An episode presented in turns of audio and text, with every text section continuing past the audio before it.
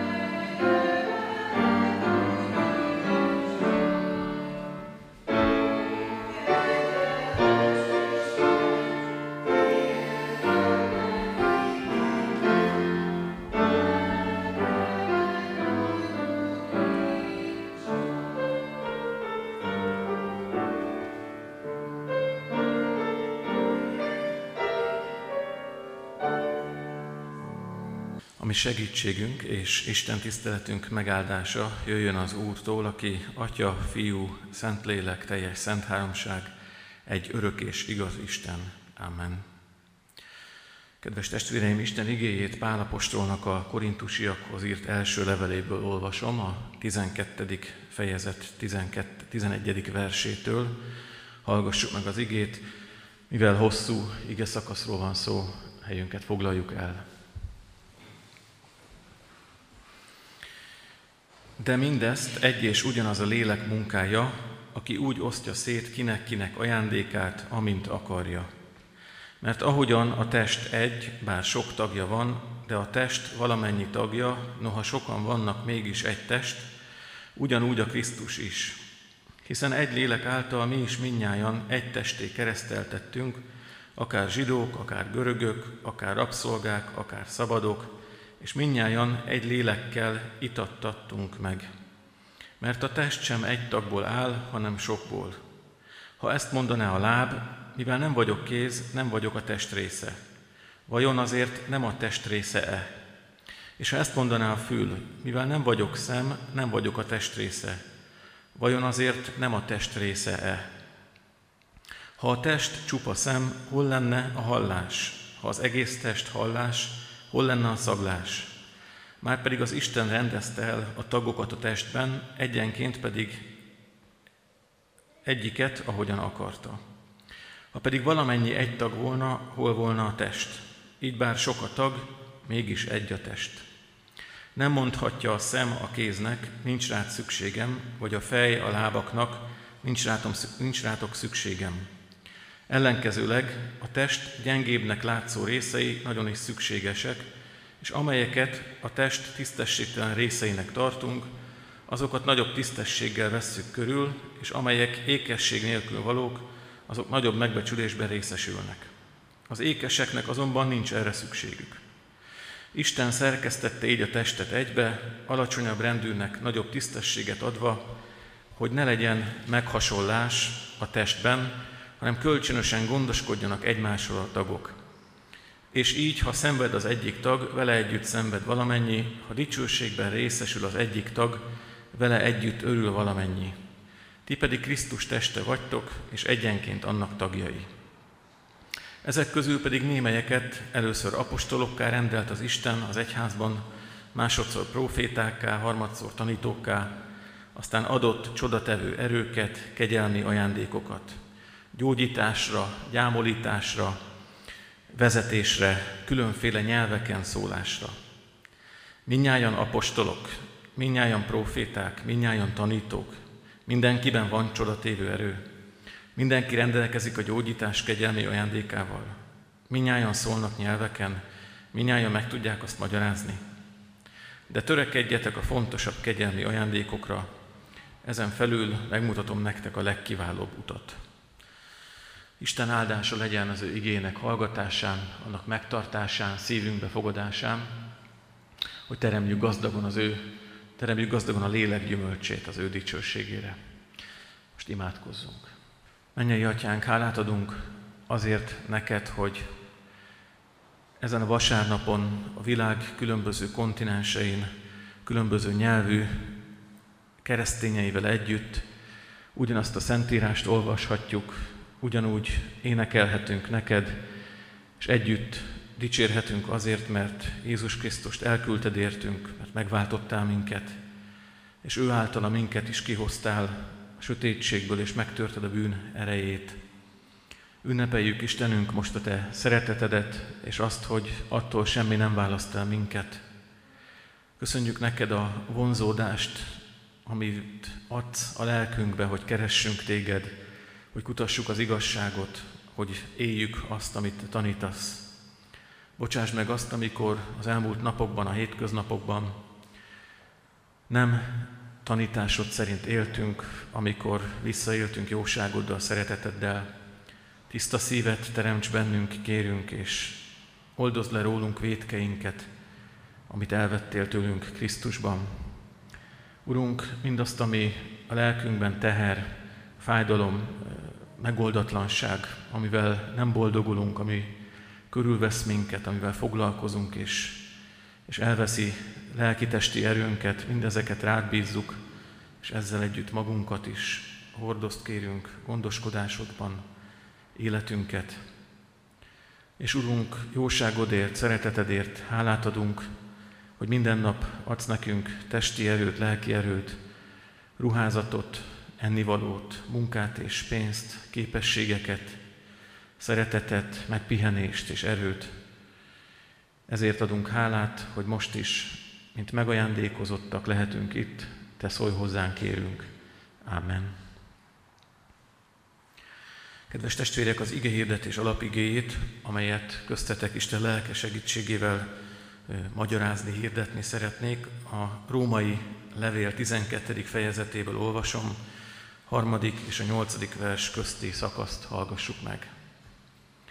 A nekem adatot kegyelem által mondom tehát közöttetek mindenkinek, ne gondolja magát többnek, mint amennyinek gondolnia kell, hanem arra igyekezzék mindenki, hogy józanul gondolkozzék az Istentől kapott hit mértéke szerint.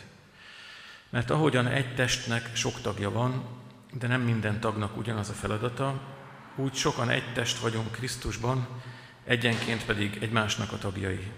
Mert a nekünk adatott kegyelem szerint különböző ajándékaink vannak, e szerint szolgálunk is. Ha profétálás adatot, akkor a hit szabálya szerint profétáljunk, ha valamilyen más szolgálat adatott, akkor abban a szolgálatban munkálkodjunk.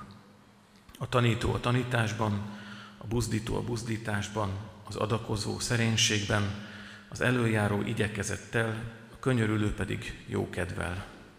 Kedves testvérek, a mai igét a római levélből hoztam ide. Azért ez a mai ige, mert én a normális, átlagos vasárnapokon a vacsi közben, a völkertelepen prédikálok egy kis imaházban, és januárban ezt elkezdtük együtt tanulmányozni a római levelet, úgyhogy mindazt, amit majd ott elmondok a testvéreknek a következő hét valamelyik vasárnapján, vagy a következő hetekben, azt most ide elhozom a testvéreknek is.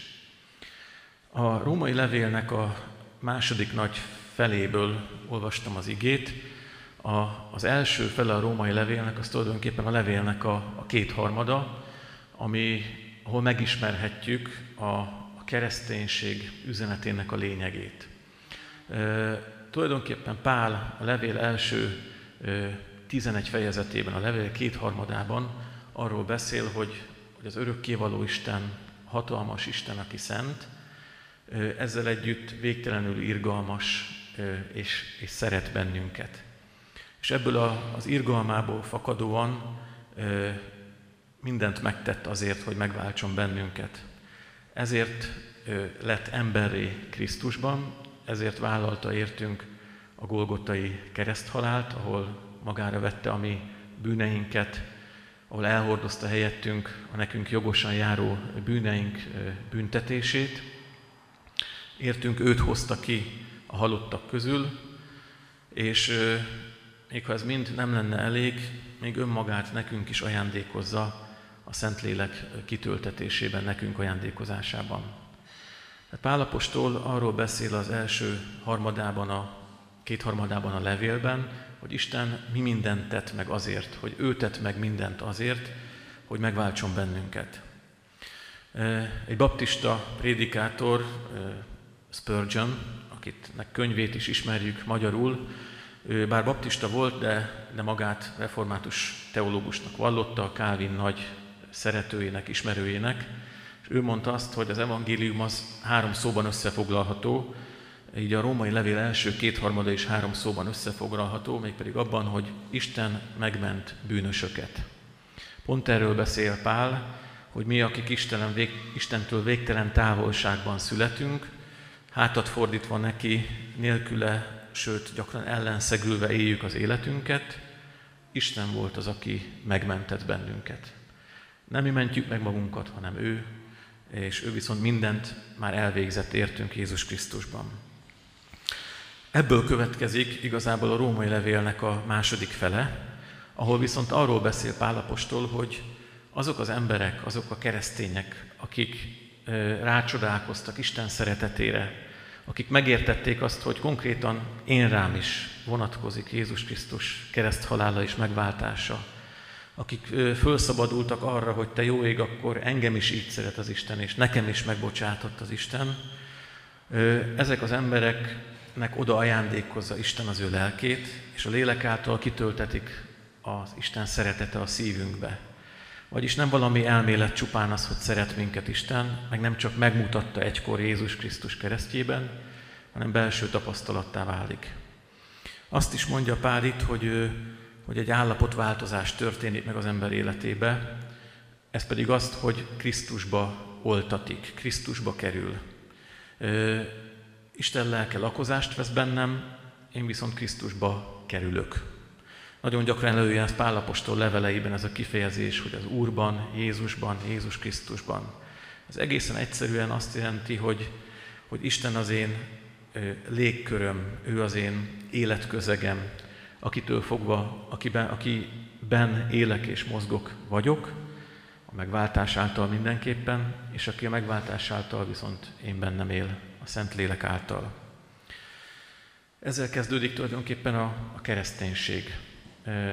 Nem a keresztséggel kezdődik, hanem azzal, hogy újjászületek, hogy elfogadom ezt a kegyelmet, hogy én hittel befogadom Isten ajándékát, hogy megajándékoztatom.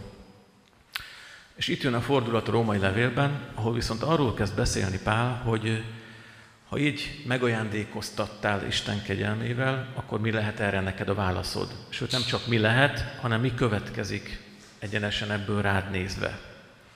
És az utolsó négy fejezetben erről ír az apostol, hogy, hogy az Isten szeretetére, ha rácsodálkozom, ha betölt engem a, az ő szeretetéért, a megváltásért érzett hála, akkor ebből a hálából az fog fakadni teljesen logikusan, hogy ahogyan ő nekem adta magát, és én befogadhattam őt, én nekem adom, én neki adom önmagamat, és ő befogad engem. Aki vagyok, ahogyan vagyok, mindazt, amin van, amilyen vagyok, ezt fölajánlom és odadom az Istennek.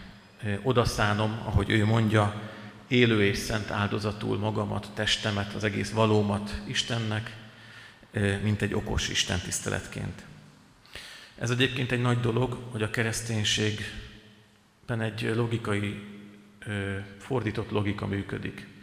Nagyon sok vallás gyakorlatban azt látjuk, hogy ott minden azzal kezdődik, hogy ezt és ezt nem szabad megtenned, ezt és ezt meg kell tenned, ettől meg kell tisztulnod, erről le kell mondanod, és ha egy komoly belső munkába kezdtél, egy ilyen komoly spirituális munkába kezdtél, a magad erőfeszítéséből, akkor erre válaszul megérkezhet hozzád esetleg a kegyelem.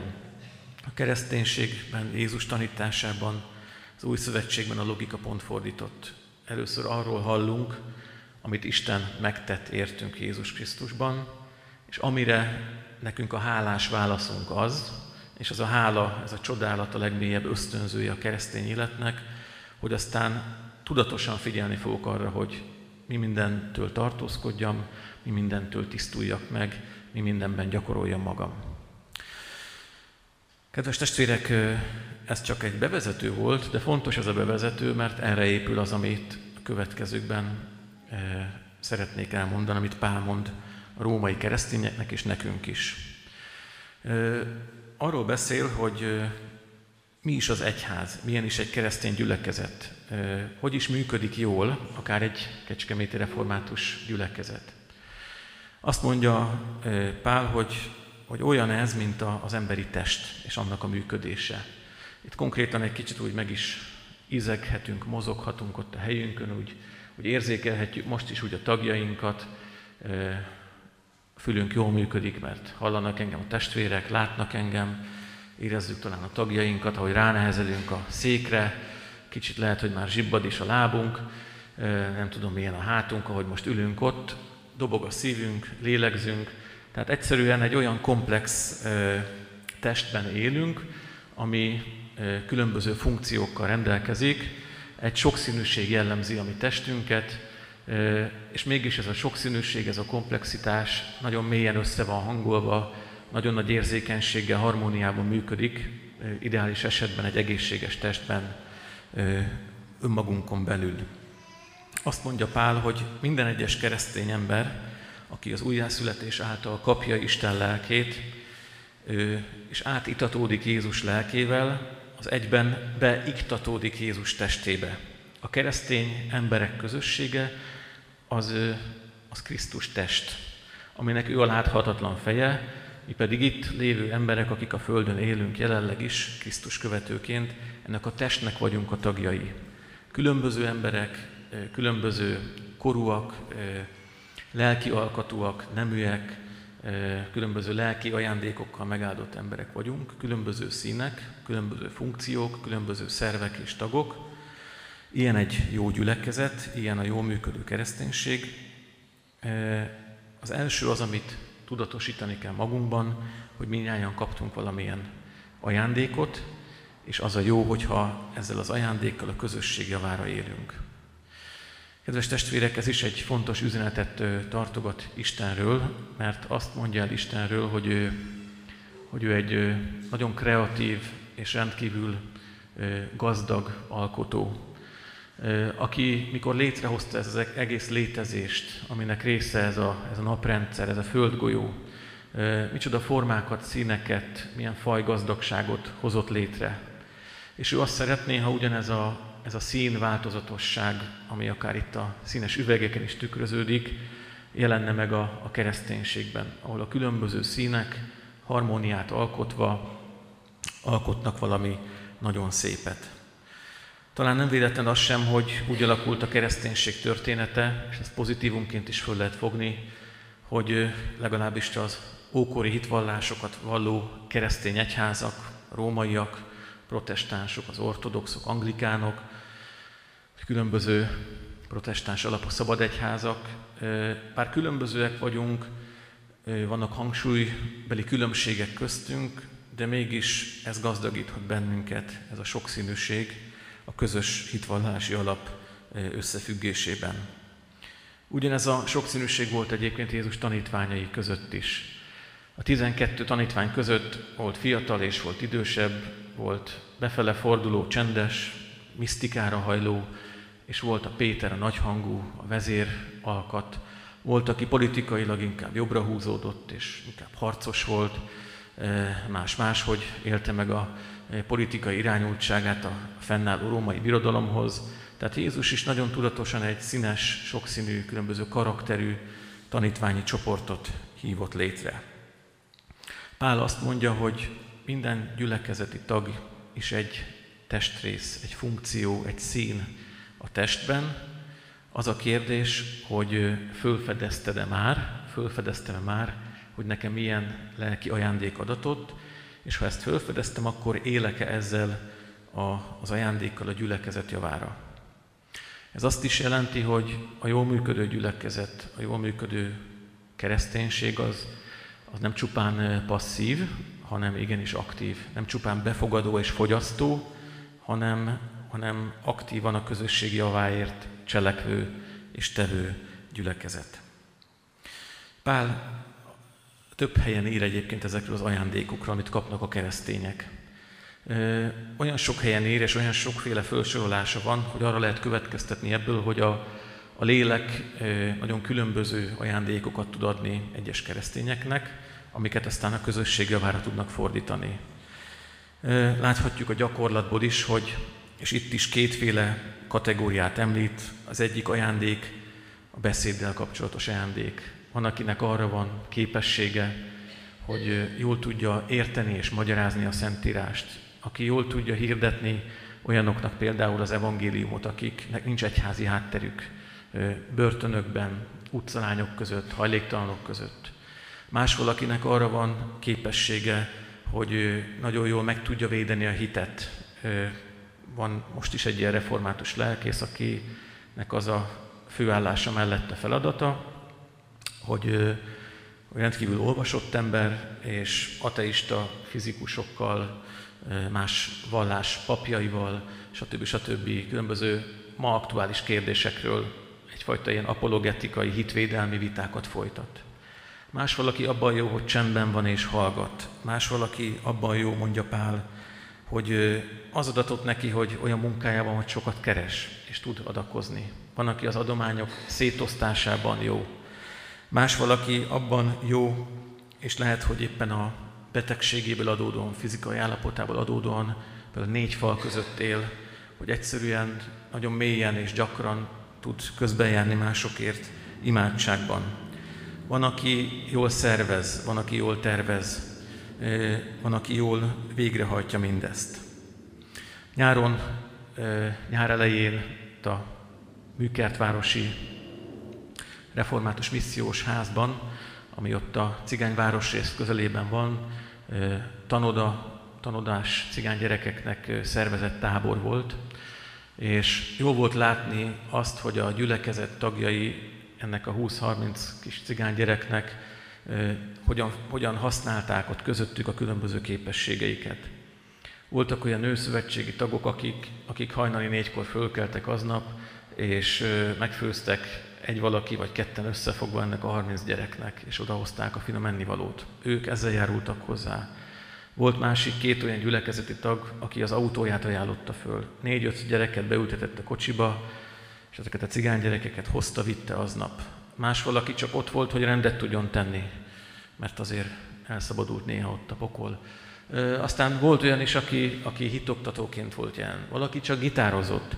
Tehát nem kell nagy dolgokra gondolni, de azt szeretné Pál itt nekünk is a szívünkre helyezni, hogy tedd föl a kérdést magadnak, hogyha keresztény vagy, ha kaptad a lelket, a lélekkel együtt különböző ajándékokat, akkor hogyan tudsz konkrétan ebben a Kecskeméti Református gyülekezetben, vagy akár a magad közösségén belül ezekkel a képességekkel, lehetőségekkel, ajándékokkal a közösség javára élni, és akkor éljél is vele. Két veszélyre hívja föl még a figyelmet az apostol. Az egyik, hogy vannak, akik, eh, akik a saját lelki ajándékuktól egy kicsit önteltek lesznek. És azt mondják, hogy hát amit én kaptam, ami nekem van, az, az külön, mint a tied. Ez a valaki lenézi a másikat. Olyan ez, mintha azt mondaná a testünkben a szívünk vagy az agyunk, hogy hát mi azért vagyunk valakik, de azért a szemre meg a fülre nincs szükség. Előfordult ez a kereszténységen belül is, különböző felekezetek, különböző kegyességi irányzatok magukat valamire tartották, és mélységesen lenéztek másokat.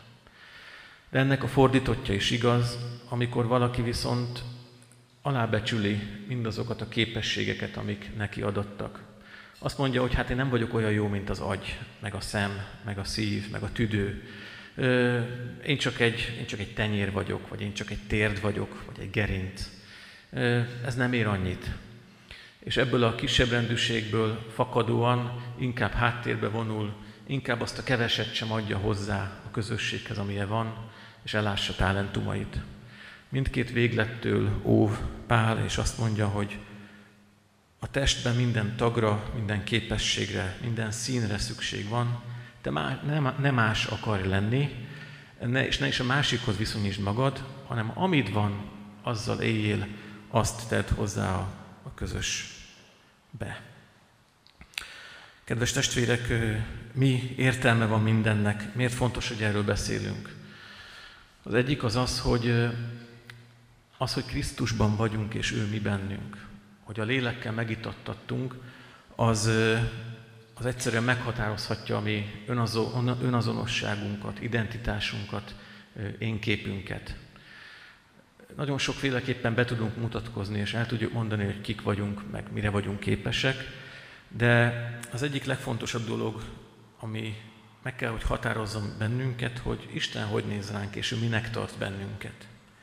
És a megváltottait és az ő követőkre azt mondja ő, hogy az enyém vagy, szeretlek téged, és a szeretetemtől nem fog már semmi elszakítani. Te bennem vagy, és én te benned. Ha fölteszem magamnak azt a kérdést, hogy ki is vagyok én, az első legfontosabb válasz az, hogy szeretet vagyok, megváltott vagyok, és a tied vagyok. És jó az, hogyha ez határozza meg azt, ahogyan élek, és ha ebből tudok élni az életem különböző szinterein és, és szerepeiben. A másik, hogy egy olyan, azáltal, hogy a Krisztus test tagja vagyok, egy olyan közösségnek leszek a tagja, ami, ami időben is és térben is egy, egy nagyon átfogó, egy ilyen globális közösség. A világ különböző kontinensein 2000 év óta, amióta hirdetik az evangéliumot, legkülönbözőbb kultúrájú és nyelvű emberek között születnek gyülekezetek, születnek új emberek, és megdöbbentő, és érdemes is újra és újra átgondolni és tudatosítani magunkban, hogy mi minket ezekkel az emberekkel egy nagyon mély szál és nagyon mély összeköttetés köt össze bennünket. Itt is, most is, akár ebben az órában, vagy ezen a vasárnapon is magunk elő képzeljük a Föld golyót, a Föld, Föld térképét, a különböző kontinenseken, ezekben a pillanatokban is végtelen sokan olvassák ezt az igét, keresik az Istent, énekelnek neki, imádkoznak hozzá. Gyökösi Endre története jut erről eszembe. Ő mesélt arról, hogy egyszer munkatáborba egymásra találtak különböző országokból érkező és különböző felekezetű keresztények. Volt köztük egy katolikus pap, aki ott titokban levezetett egy ilyen kis istentiszteletet, vagy egy ilyen eukarisztiát, urvacsorát. És szlovákok, osztrákok, ukránok, magyarok, lengyelek, mindenféle országból különböző nyelvű emberek voltak ott. Nem igazán értették, miről beszél a pap, de amikor előkerült a liturgiában Jézus Krisztus, azt mindenki értette, és mindenki nagyon mélyen meghatódva tudta azt, hogy, hogy miről is van itt szó. Szóval valami ilyesmi egység köt minket össze ebben a nagy családban. És végül, és ezzel zárom, hogy, nagyon mély értelmet, célt és feladatot tud adni az életünknek az, ha fölismerjük, hogy, hogy igenis megajándékozottak vagyunk. Különböző képességekkel, akár lelki ajándékokkal is, mint keresztények megajándékozottak vagyunk. És hogyha ezzel elkezdünk élni, és elkezdünk használni ezt a közösségen belül. Valami van, amit az Istentől kaptam, és valami van, amit én is megoszthatok másokkal. Olyan ezt testvérek, és ezzel a képpel zárnám, mint egy zenekar, ami különböző hangszerekből áll, és ennek a zenekarnak a, az elején, a középpontjában ott van a karmester. Tulajdonképpen mindenki a karmestert nézi, mindenki a karmester irányítására figyel, minden szempontból ráhangolt, de ezzel egyidejűleg a zenekarban a különböző hangszereken játszók egymásra is rá vannak hangolódva, és nagyon érzékenyen figyelnek egymásra. Ez egy másik kép, ami nagyon hasonlít a test képéhez, hogy a mi karmesterünk ebben az értelemben Jézus Krisztus, és amikor a léle, ugyanazzal a lélekkel itatódunk meg, mi gyülekezeti tagok, akkor abban, hogy ráfigyelünk és egymásra figyelünk érzékenyen, de mindenki a maga hangszerén játszik, megszólalhat valami nagyon szép harmónia, ami szívet, szemet gyönyörködtet. Alapvetően a mi elhívásunk arra szól, hogy ne csupán élvezzük a azt a produkciót, amit ott előttünk mások, vagy éppen egy lelkész jelen esetben produkál, hanem mi magunk legyünk azok a zenészek, akik a magunk hangszerén a mindennapokban, a hétköznapokban és itt a gyülekezeten belül is élünk ezekkel a lehetőségekkel. Kedves testvérek, egy olyan gyülekezetnek írta ezt Pál, ahol azért nem volt minden szép és jó, ahol voltak feszültségek, de eléjük tárja ezt az ideát, hogy minden különbözőség, sokszínűség és feszültség ellenére erre törekedjetek, mert erre vagytok meghívva. Most is ezért imádkozzunk.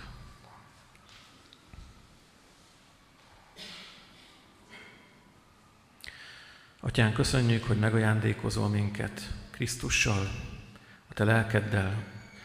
Te adsz nekünk hitet és különböző képességeket, lehetőségeket, hogy ezáltal minket is fölhatalmazol arra, hogy alakítsuk, formáljuk az életet, a környezetünket, a Te szépségedből, jóságodból fakadóan.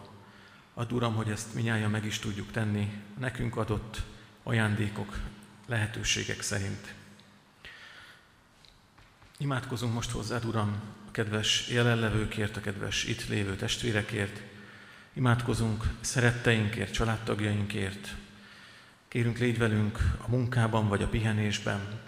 Áld meg Istenünk különösen is most azokat, akik szenvednek, akik valamilyen krízisben vannak, akik valamivel nem boldogulnak, akik éppen gyászolnak, és elhunyt szerettüktől kell búcsúzniuk. Könyörülj meg azokon, akik éppen kórházban vannak, műtétre várnak, vagy éppen felépülőben különböző kezelésektől szenvednek. Segíts meg, Uram, azokat, akik az utcán élnek, anya otthonokban, vagy éppen árvaházakban. Annyi sok fájdalom vesz minket körül, irgalmaz nekik, Uram, és támogasd erőddel, lelkesedéseddel azokat a segítőket, akik őértük dolgoznak. Könyörülj meg gyülekezetünk szeretett szolgálatán és gyülekezetünk hitoktatásán, gyülekezetünk ige hirdetésén, misszióján, Áld meg, Uram, a mostani táborokat, áld meg a jövő heti refisztábort, a fiataloknak szervezett tábort Balatonszárszon. Add, hogy ott is sok fiatal hitre juthasson. Könyörülj meg, Urunk, kérünk, hazánkon, a magyar népem, áld meg ezt a földgolyót, a teremtettséget, világunk vezetőit. Kérünk, Atyánk, most hallgass meg minket, amikor egy percnyi csendben magunk személyes imáját mondjuk el neked.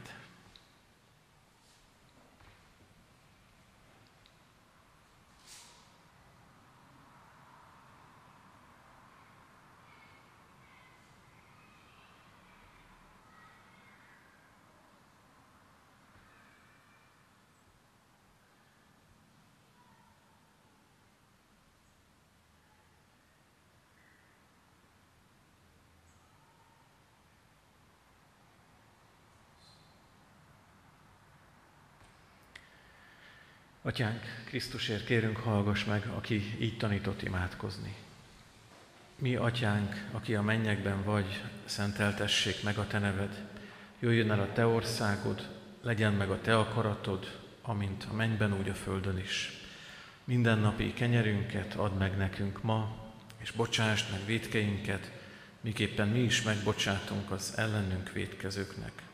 És ne vigy minket kísértésbe, de szabadíts meg a gonosztól, mert Tiéd az ország, a hatalom és a dicsőség. Mindörökké. Amen. Hirdettem az adakozást a testvéreknek, kövessük Krisztus példáját, aki gazdag lévén szegény élet értünk, hogy mi a szegénység által meggazdagodjunk.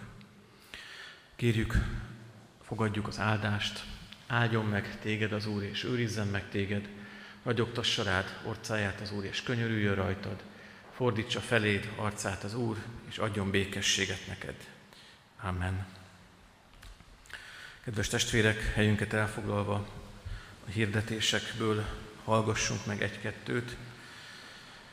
Hirdetem egyrészt a testvéreknek, hogy halottaink vannak. Galamb István Károlyné, Tormási Eszter 84 évet élt, Egri Jánosné, Deák Eszter 72 évet élt. Mester Barnabás Ferenc 88 évet élt.